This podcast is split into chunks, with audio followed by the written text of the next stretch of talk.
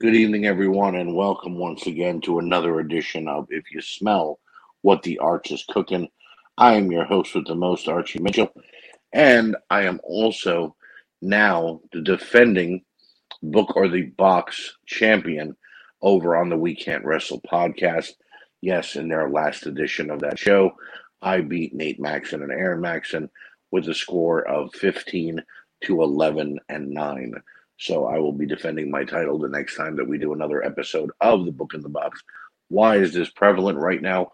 Well, because next week's show will be a Royal Rumble uh, show talking about everything that went on this past Sunday at the Royal Rumble.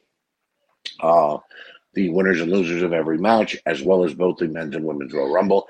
And I will have special guests Nate Maxson and Aaron Maxson with me here in the studio talking about all of the two thousand twenty-two Royal Rumble in its entirety. So, with that being said, we are once again back here on If You Smell What the Arch is Cooking for our regular show, where we talk about A E W and N X T, as well as some quick hits. Maybe there's a little bit of gear grinding.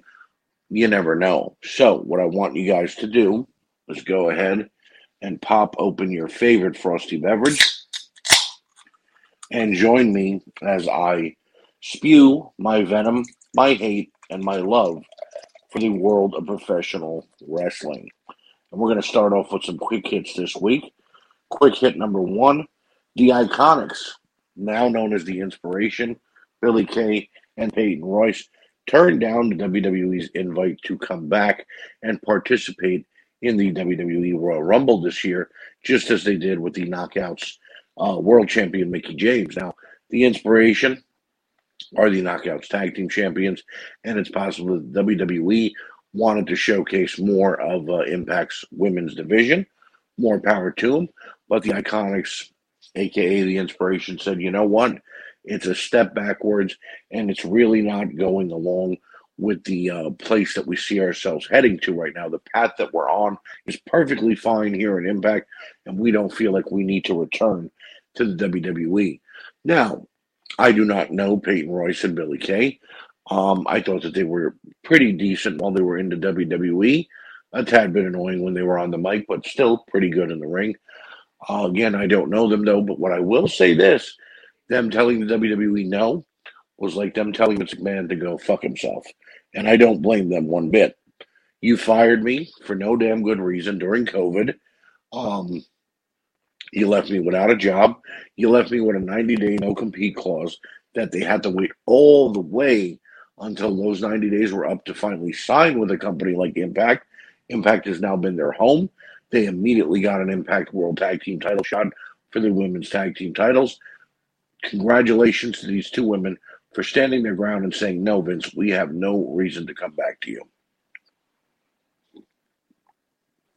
Number two on my list, the W W E asked Jeff Hardy to come back uh, to his job after letting him go a few weeks back and offered to put him in the twenty twenty-two Hall of Fame um, and induct him.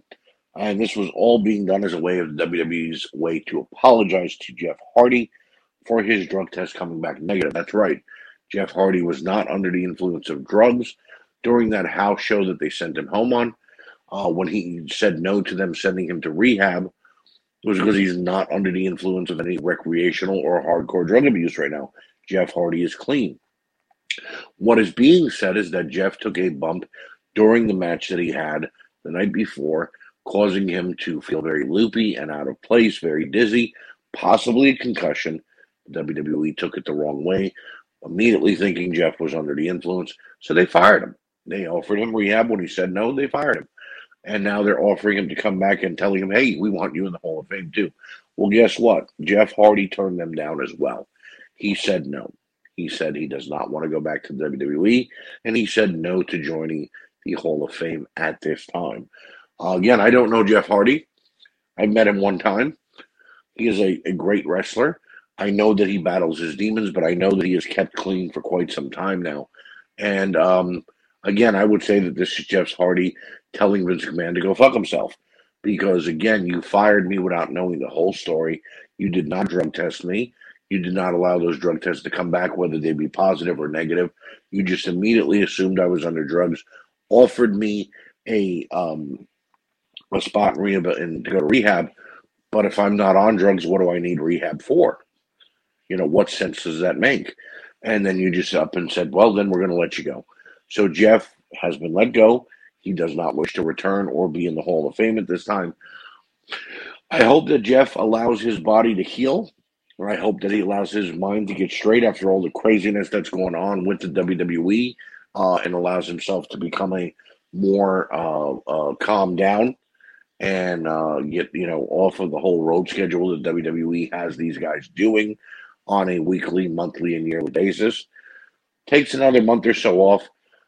And then if he feels like showing back up in Impact, if he wants to go to A E W and team with or face his brother Matt, all power to him. I do not think that Jeff Hardy is ready to retire yet, but I would hate for him to go ahead and join a company when he is not one hundred percent just yet and risk injury that could be permanent. So that's all I have to say, though, about Jeff Hardy. I'm happy to hear that he did not fall off the wagon. He did not get back into drugs. And I'm happy to hear that he is standing his ground against W W E. Final quick hit is a review of G C W's The World on G C W show that took place just a couple of nights ago. Actually, it took place this past weekend, so it's been seven days. It took me a while to actually get a chance to watch it, uh, but I've heard nothing but rave reviews about this show, so I said, well, I've got to take a look at it. I've watched other G C W shows. I'm a fan of their product. Whether Jim Cornette calls it a uh, Outlaw Mud show or not, I don't care. I, I'm, you know, I'm, I'm a hardcore wrestling fan. Let's see it. This show was really, really good. It was absolutely top to bottom a fun show. It had some funny spots with Matt Cardona and Joey Janela, um, and then it had some really good surprises. Again, with Matt Cardona and Joey Janela, and it had some really good wrestling action. Um, the opening match was surprisingly fantastic. Uh, we saw a six-man tag uh, that was unbelievable. The latter match, as I mentioned, with the opening match was, you know, they talked about the guy that wanted uh, never have getting his shot that he was supposed to get, and he finally reached up in the ladder, grabbing a brass ring, symbol, symbolic, obviously, and, you know, him moving forward. Uh, the, I can't talk more, and this is going to sound weird. I have condemned Matt Cardona on this show many of times. I've never been a Matt Cardona fan when he was Zack Ryder. Met the guy a couple times, excuse me, and uh, he's been a really big shithead. But since going back to the independent scene,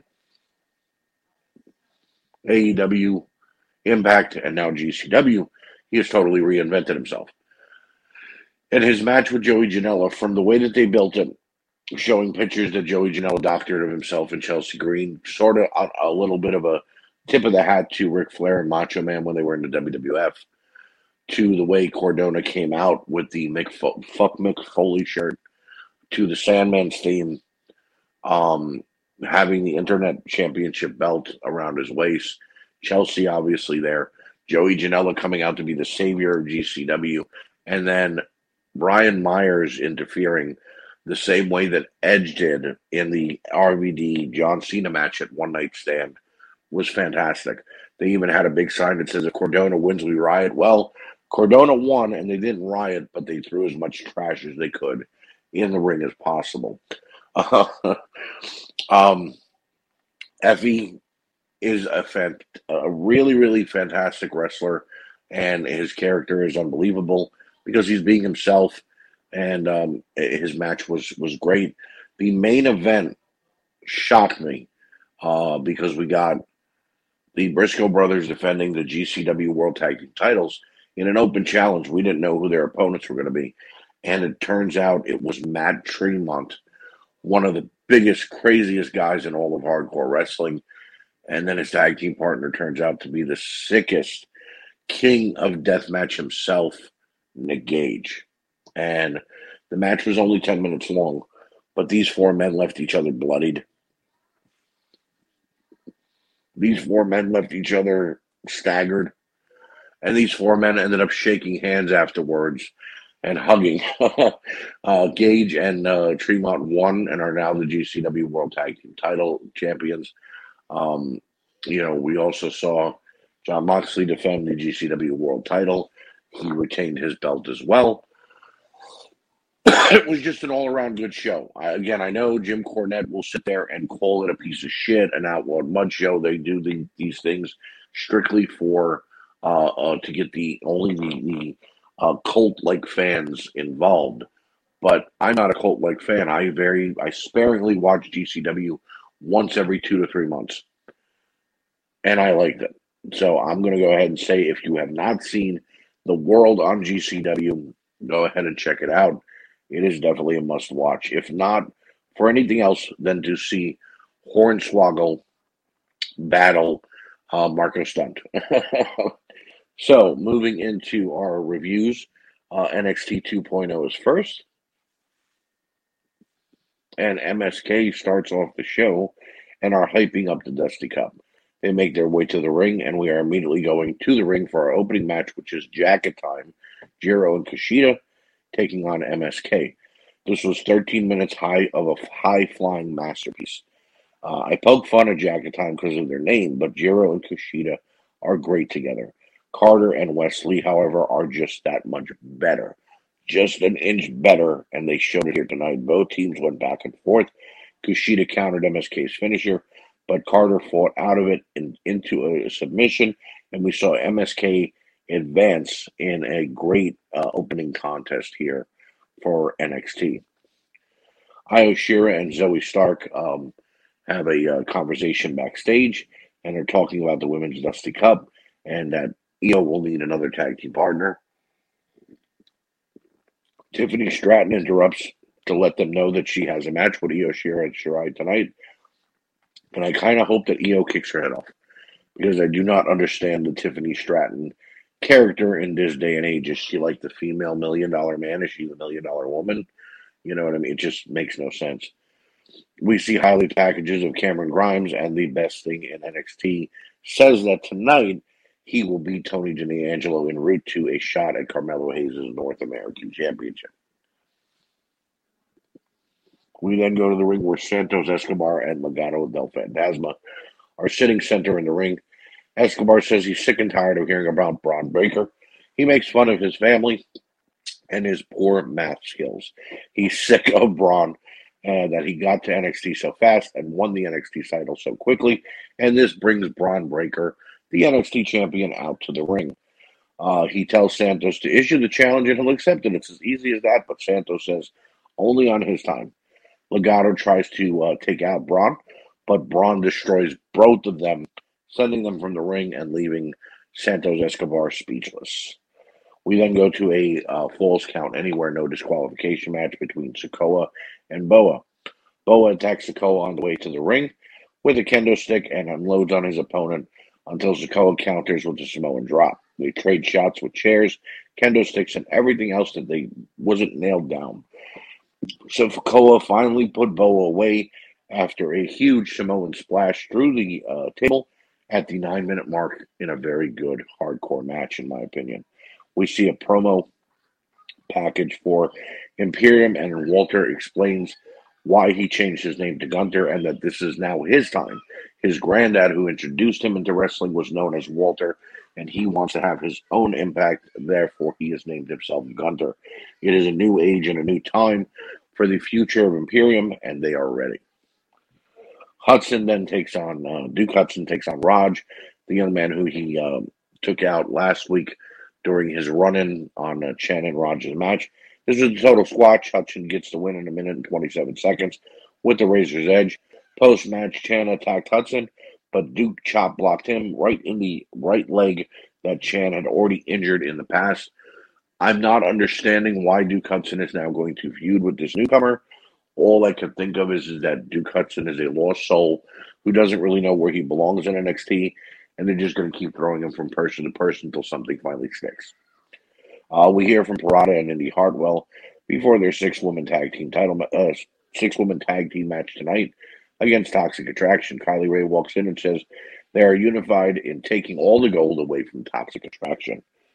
Backstage, Legado del Fantasma are fuming over Bron Breakker and what he did to them. Santos says Bron is going to have to fight Legado two on one unless he can find a partner, but he doesn't think that that will happen.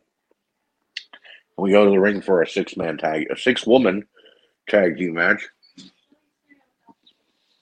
It is Toxic Attraction, Gigi Dolan, J C Jane, and Mandy Rose, um, the women's tag team champions and the women's champion of N X T, taking on Kylie Rae, Indy Hartwell, and Parada. Great six-woman tag team match here tonight. Uh, Mandy Rose did all she could to stay away from Kylie Rae. Gigi Dolan proved to be the star of the match, uh, and, the, and the Toxic Attraction team spent most of the time in the ring.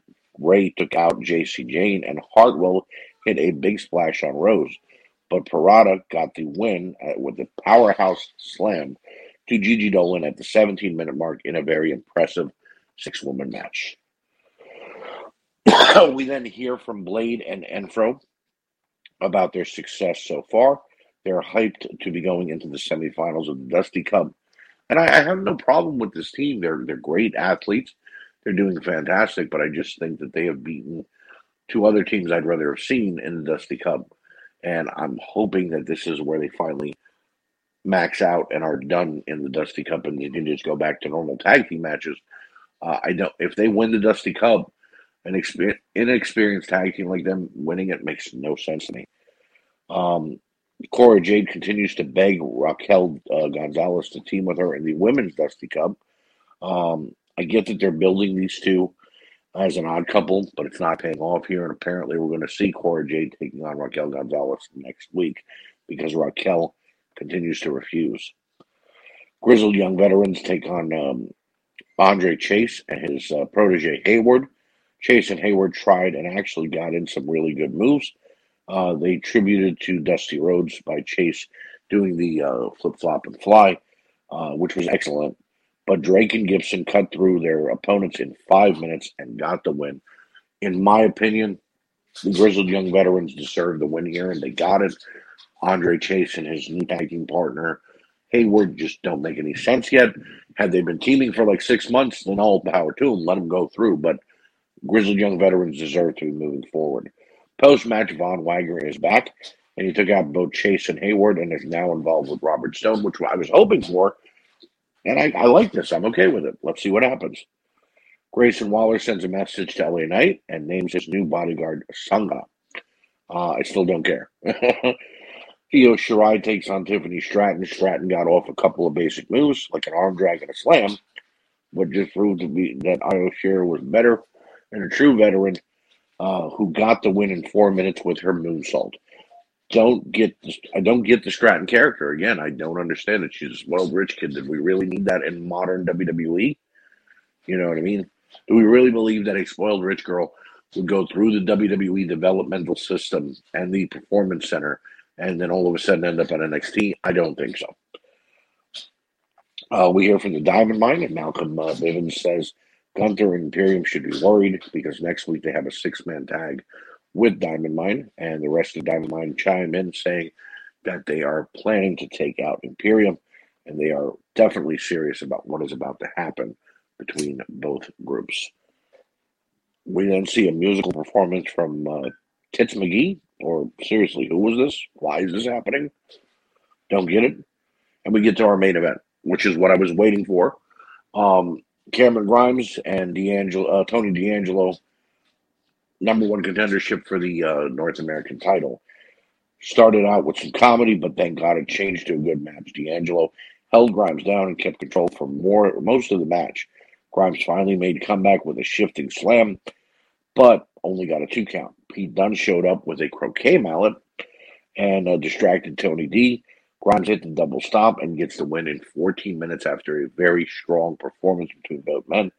Good main event. And it was continued, the two stories that were going on here. Uh, obviously, Grimes and Hayes going forward, and Tony D and Pete Dunne moving as well. Outside, Bron Breakker is leaving the building, and Legado pulls up, try to take him out. And as they try to go to the N X T champion to fight all three of them, Tommaso Ciampa makes his return to N X T and stands tall with Bron Breakker basically saying, I'm his tag team partner. Bron says three on two. Matt checks out. He likes that. I do too. And the show goes off the air. Um, this was miles better than last week. Even the squash matches, they were squash matches for the sake of it. You have to have a squash match with a guy like Duke Hudson because he's six foot five and Chen is only like five foot ten. Uh, you know, Kylie Ray and and and everything and everything that went on with that. Io Shirai and Tiffany Stratton. You have to have those types of matches. Um, I give this show a four out of five. Solid D rating here. Definitely deserved what it got because N X T much, much better. And we are apparently leading to N X T Vengeance Day, um, which is the next pay-per-view. And I'm sure we're going to see matches like Cameron Grimes and, Car- and Carmelo Hayes. Uh, apparently the finals of the Dusty Classic will happen there. So I'm all for it as we move along uh, to N X T's next big show. Speaking of big shows, it's time for A E W Dynamite Bead Break. Now, all week long, I questioned, why are they show? Why did they name this show Beach Break? There are no beaches in Cleveland, Ohio. I'm proven wrong because Tony Giovanni actually conducted an interview from a beach in Cleveland, Ohio. Who knew? The show kicks off with the ladder match to combine both T N T titles. Um, I was surprised at this. I thought they'd go with the main event, but oh well. Uh, Rhodes and Guevara ladder match uh, for the Unified T N T Championship, and I'll admit when I'm wrong. And although I said that they were co- copying the storyline of H B K and Razor Ramon from Raw in the nineties, and I asked them to show me something, well, they did. They did. Um, I would like this match to have been more drawn out. Uh, the storyline to at least go on a couple of more weeks. But man, did Cody Rhodes and Sammy Guevara just go for it. Cody, as the veteran, countered everything Guevara had, but the youngster continued to come back. The planche outside, the G T S uh, to the floor, unbelievable. And that swanton from the top of the twelve-foot ladder onto Cody, who was on another ladder that didn't break. Absolutely sickening. Uh, we then saw a cutter from one ladder to another by Guevara to, to Cody. This was unbelievable. I found myself marking out during this match. And at the twenty-five minute mark, Guevara knocked Cody Rhodes off the other ladder that he was coming up on. Grab both titles, your winner and new Unified T N T Champion, Sammy Guevara. Now, before I go into anything else, I would like to say thank you, Cody Rhodes, for giving us three great matches with Sammy Guevara since A E W started. Thank you for putting over such a younger talent like Sammy Guevara.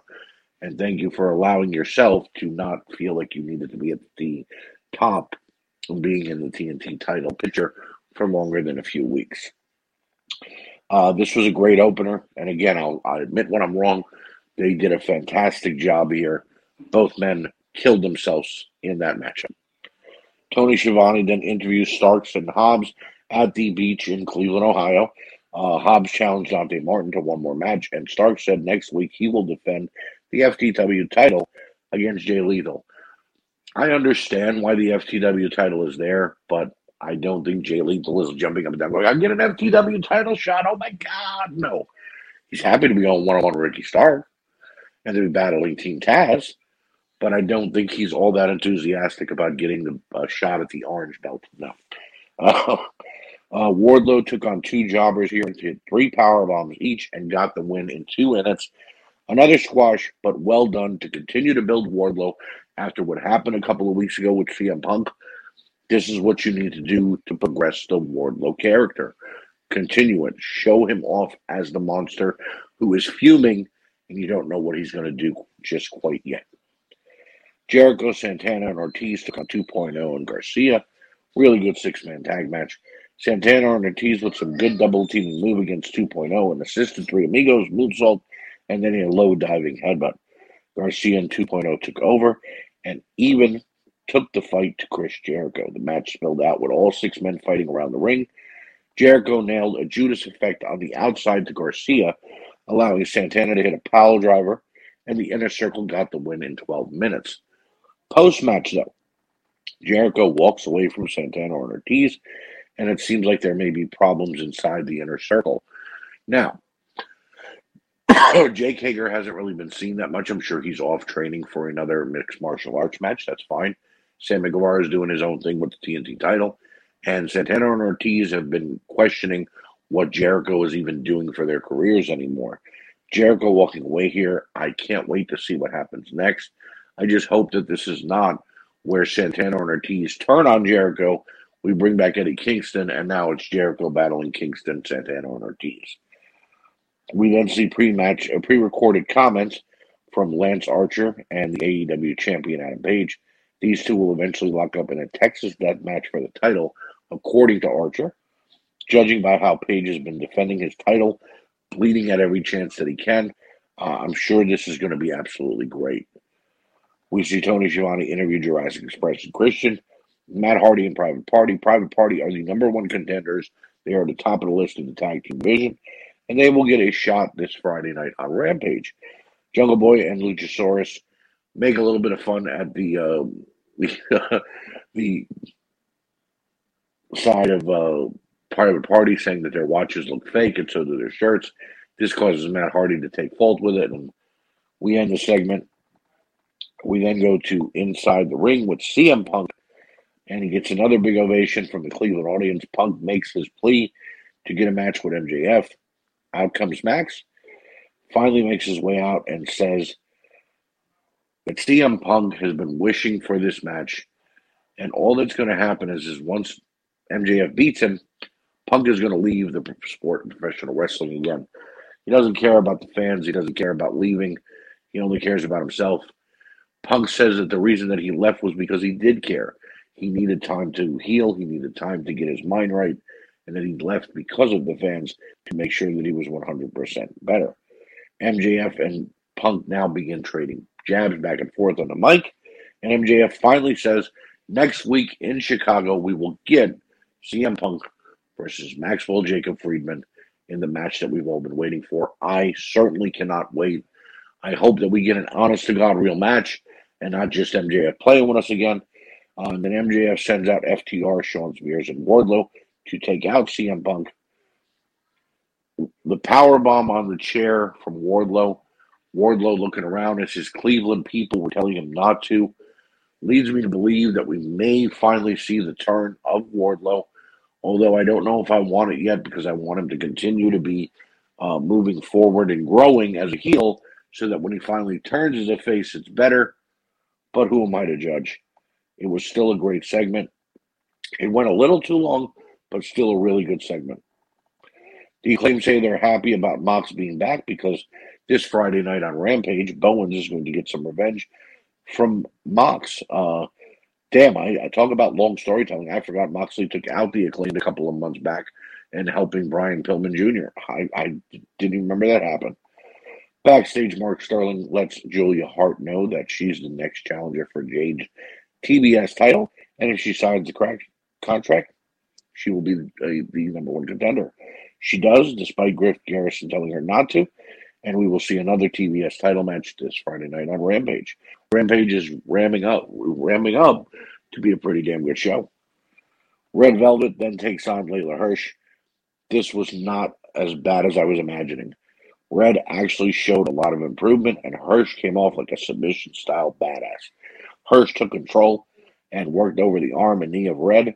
Hirsch finally got in an armbar and picked up the win in twelve minutes. Chris Statlander ran down to get her to finally release the hold.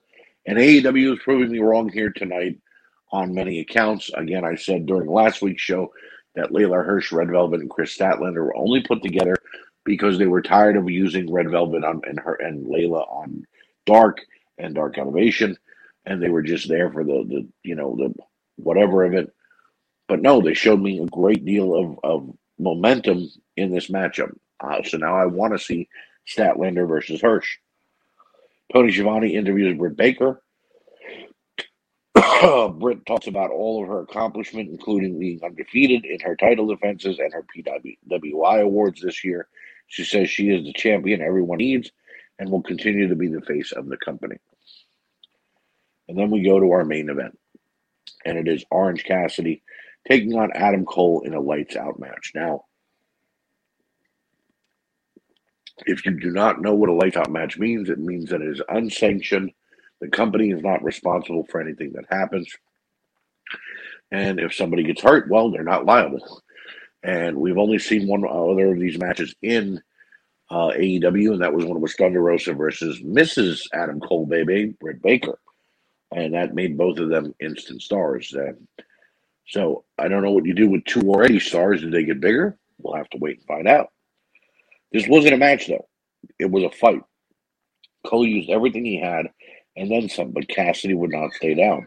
We saw interference from the Best Friends and the Young Bucks, and even the newly debuting Danhausen. That's right. The very nice, very evil Danhausen is now All Elite.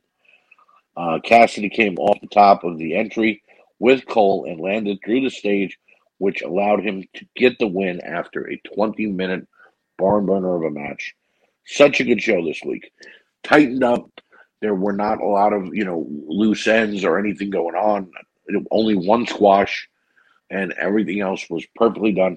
I'm giving this show a five out of five. A plus. Well done, A E W. You, you you did everything you needed to. Presenting a show like Beach Break and saying it's something big, well, guess what? It was something big. I thoroughly enjoyed it. And I know a lot of people were like, oh, we should have had a, a bigger debut than Danhausen. It should have been Johnny Gargano. It should have been The Fiend or, you know, uh, uh, uh, Wyndham Rotundo. It could have been anybody. Well, here's the thing, guys. A E W never said that they were signing Johnny Gargano, nor did Johnny say that he was ever going to A E W. He said that he will see the fans soon. Wyndham Rotundo, The Fiend, Bray Wyatt, has never said that he is signed with A E W, although Tony Khan has hinted to it. Yes, there may be a chance that he does come in, but they might want to be waiting to a bigger time. Uh, you know, there are pay-per-views coming up. There are more important things than just Dynamite and Rampage. Uh, you want the ratings to be huge, yes, but you also want the pay-per-views to sell. So, um, you know, we're getting our hopes up here for Wyndham or Gargano or someone big. Hey, I like Danhausen. I think he's going to be a, a fine fit in A E W. So why not have him debut in a fun skit with Adam Cole and Orange Cassidy during their lights out match? And now onto that show that was ramping up to be huge during A E W Dynamite. A E W Rampage, um, Friday Night Championship Edition, apparently. And we go to the ring immediately, starting off right away with Moxley versus Bowens. Now, Moxley has only been back now for two weeks. This will be his second match. And I've met Anthony Bowens. I've seen him wrestle live. Great athlete. So this should definitely be good. And Mox looked a lot better this week. Things were a little tighter. He didn't seem so rusty. Bowens actually got in some good offense and actually forced Mox to cover up a few times. We saw back and forth pin attempts by both men. Bowens tried to use his ghetto blaster or radio, what have you, but Mox hit a double arm D D T, picks up the win in thirteen minutes. Very good opener. Very much enjoyable. Happy to see Mox honing his craft again and getting better each time that he's going to step into the ring. Post-match, we see Daniel Bryan, or Bryan Danielson. I will continue to call him Daniel Bryan uh, while he is in A E W. Bryan Danielson watching Moxley on a backstage monitor and smiling. Still wondering where this is going. Nyla Rose sends, Nyla Rose sends a warning to Ruby Soho for next week's Dynamite. We then see Andrade offering Darby Allin a contract. Darby lets Andrade know his money.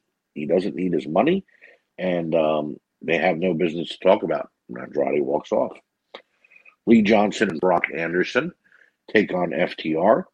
Great back-and-forth tag match. Brock proving to be learning a lot from his dad, and Johnson is a true student of the game. They got the upper hand on Dax, but Cash tagged in and gained control. Brock got taken out. F T R hit a double-team pile driver, and uh, they got the win in ten minutes. Very good tag team match. We hear from Thunder Rosa and Mercedes Martinez yet again. I can't wait for these two women to lock up, and apparently they will do so next week on Rampage. I would have rathered A E W Dynamite, but I guess let's start off slow and then move to the bigger stage until we finally see these two women battle on pay-per-view. They've got a lot of history, and I think that will mean a better match when they finally step in the ring with each other. A E W then shows highlight packages of Serena Deeb and what she's been doing lately with that mean streak of hers. She is caught in the eye of everyone, and I, for one, want to see Serena Deeb challenge for one of the women's titles. Although with Britt Baker and Jade both being heels, I don't know if we're going to see that happen anytime soon. Julia Hart then amps up to take on Jade for the T B S title. Uh, Julia tried to fight, but Jade was just too much. Jade got the win in two minutes after a pump kick and a glam slam. Once again, this is how you do a squash. This is needed. Promote your monster champion. She will continue to do good in short matches like this against, you know, common uh, uh, opponents, and then let her have great matches with someone who could lead her to them. Mark Henry then does his split-screen interview with both Jurassic Express and Private Party uh, before a main event, and Christian and Matt Hardy both plead for their team's cases, and we are ready to go to the ring. And it is Jurassic Express taking on Private Party, and Private Party attacked early and even hit their finisher on Jungle Boy in the first minute of the match, but were only able to get a two. Cassidy kept control uh, for his team for quite a while, and Private Party almost got the win a couple of times. Luchasaurus finally got the hot tag, and that top rope slam off the shoulders of uh, Luchasaurus by Jungle Boy was sickening. Absolutely fantastic. Lucha and Jungle hit their double team move, which is that flip into the powerbomb, and get the win in fifteen minutes. What a main event. I absolutely enjoyed it. Post-match, the Gun Club come in and attack the Jurassic Express and make their statement for getting a shot at the tag team titles. I am giving A E W Rampage a four point five out of five. Solid A show here tonight. Uh, I just wanted more. I don't know why. I think I wanted more out of both tag team matches. And maybe I would like to have seen uh, the opener go a little longer because Mox and Bowens actually had a lot of chemistry. But that's no fault of theirs. It was an incredible week of wrestling for both N X T and A E W. I applaud both of them. And definitely no complaints on either show by yours truly. Um, now, tonight, we're going to do something a little differently. We are not going to do what grinds my gears here. No, no, no. We're going to talk about the Royal Rumble a little bit and what I think will be happening um, this Saturday night on pay-per-view. Um, and, I mean, I have to say, it's a pretty good card up, up and down. Both world title matches have been a driving force on both Raw and SmackDown. Brock and Bobby Lashley are killing it. Seth Rollins is leading Roman Reigns to perhaps his most entertaining feud that he's had so far. Um, the women's title match between Becky and Doudrop seems a little pointless, but Doudrop has been ruthless. I think that's going to add to this matchup.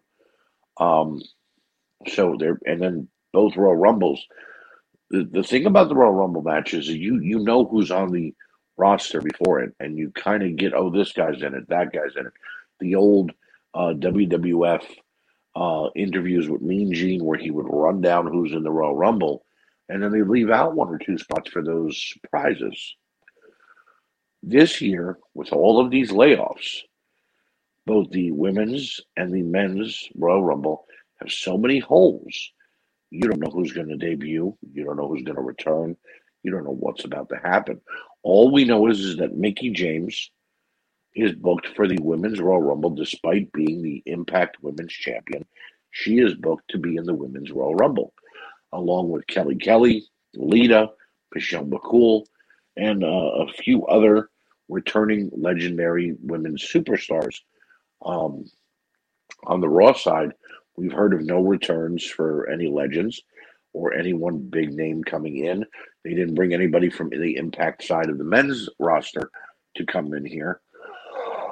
But my feeling is here, and hear me out, is that when it comes to the men's Royal Rumble, uh, we may see Johnny Gargano or The Fiend return during this match.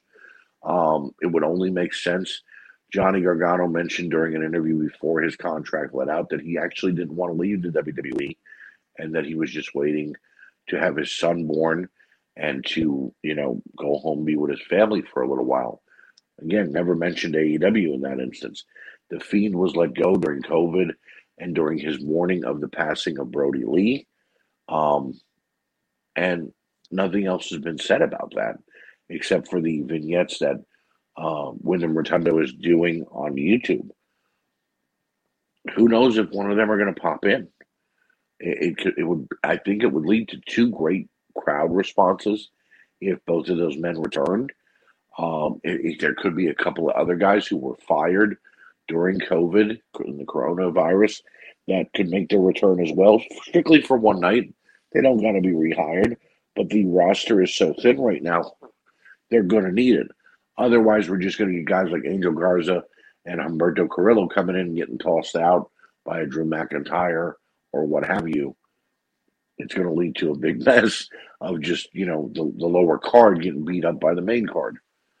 In any indication, I do believe that Becky Lynch will retain the W W E Raw Women's title against Doudrop, whether it's with underhanded uh, uh, tactics, someone helping her, like maybe uh, Bianca Belair, getting a distraction on Doudrop or whatnot. Becky will retain and still be the Raw Women's Champion. I also believe that Brock Lesnar will beat Bobby Lashley. I could see that men- match ending in some sort of controversy, such as a count-out or disqualification victory, um, because I think that they will want to keep Bobby Lashley in the title picture and won't want Brock to just destroy him. Let's face it, this is not... Please understand when I say this, this is not Ricochet. This is not Kofi Kingston. This is not Finn Balor. These guys are that I just mentioned gave up two hundred pounds to Brock Lesnar. And it was just the W W E allowing Brock to run through somebody. Bobby Lashley's two hundred seventy pounds. Brock Lesnar cannot run through him.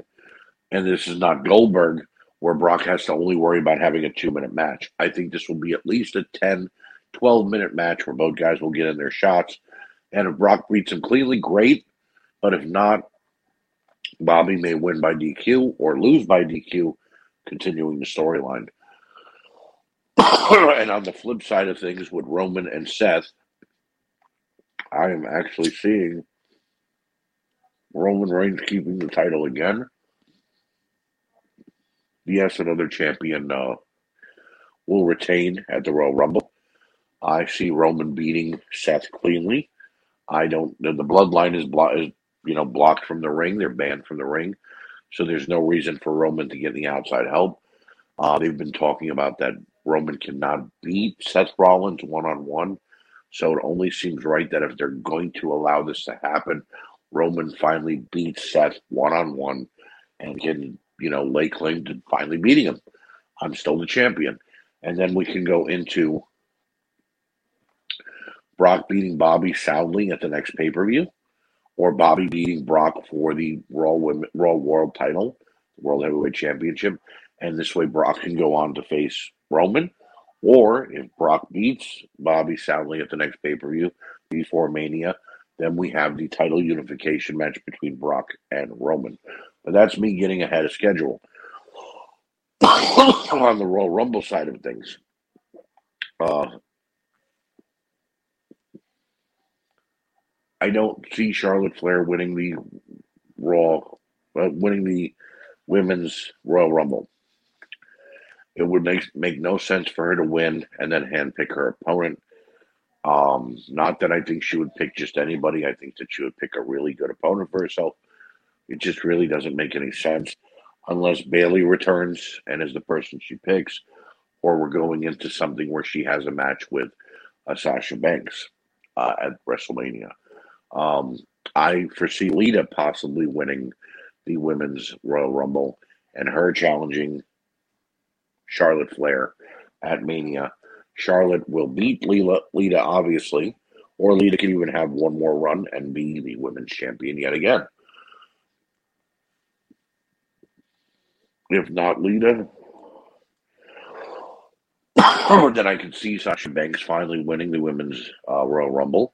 Um, Charlotte has won it. Becky has won it. Bianca Belair and Asuka have won it. So it only makes sense that Sasha gets the shot to finally win it and then go ahead and main event WrestleMania either against Charlotte or Becky. I would like to see either one of those matches. I love when the four horsewomen get in the ring with each other, and I think that at WrestleMania it will be very welcomed. On the men's side of things, I only see one possible winner, and that is Drew McIntyre. You could boo me. You could say, well, he had two title runs. He did okay. But hold on. He had two title runs during the no-fans COVID era, and he actually did a damn fine job as champion both times. Um, there's no, you know, there's no B S in here. He got moved to SmackDown to be able to challenge for the world title or the Universal title against Roman Reigns because he was not allowed to challenge for the world heavyweight title on Raw anymore. So I foresee Drew McIntyre winning the Royal Rumble and uh, going ahead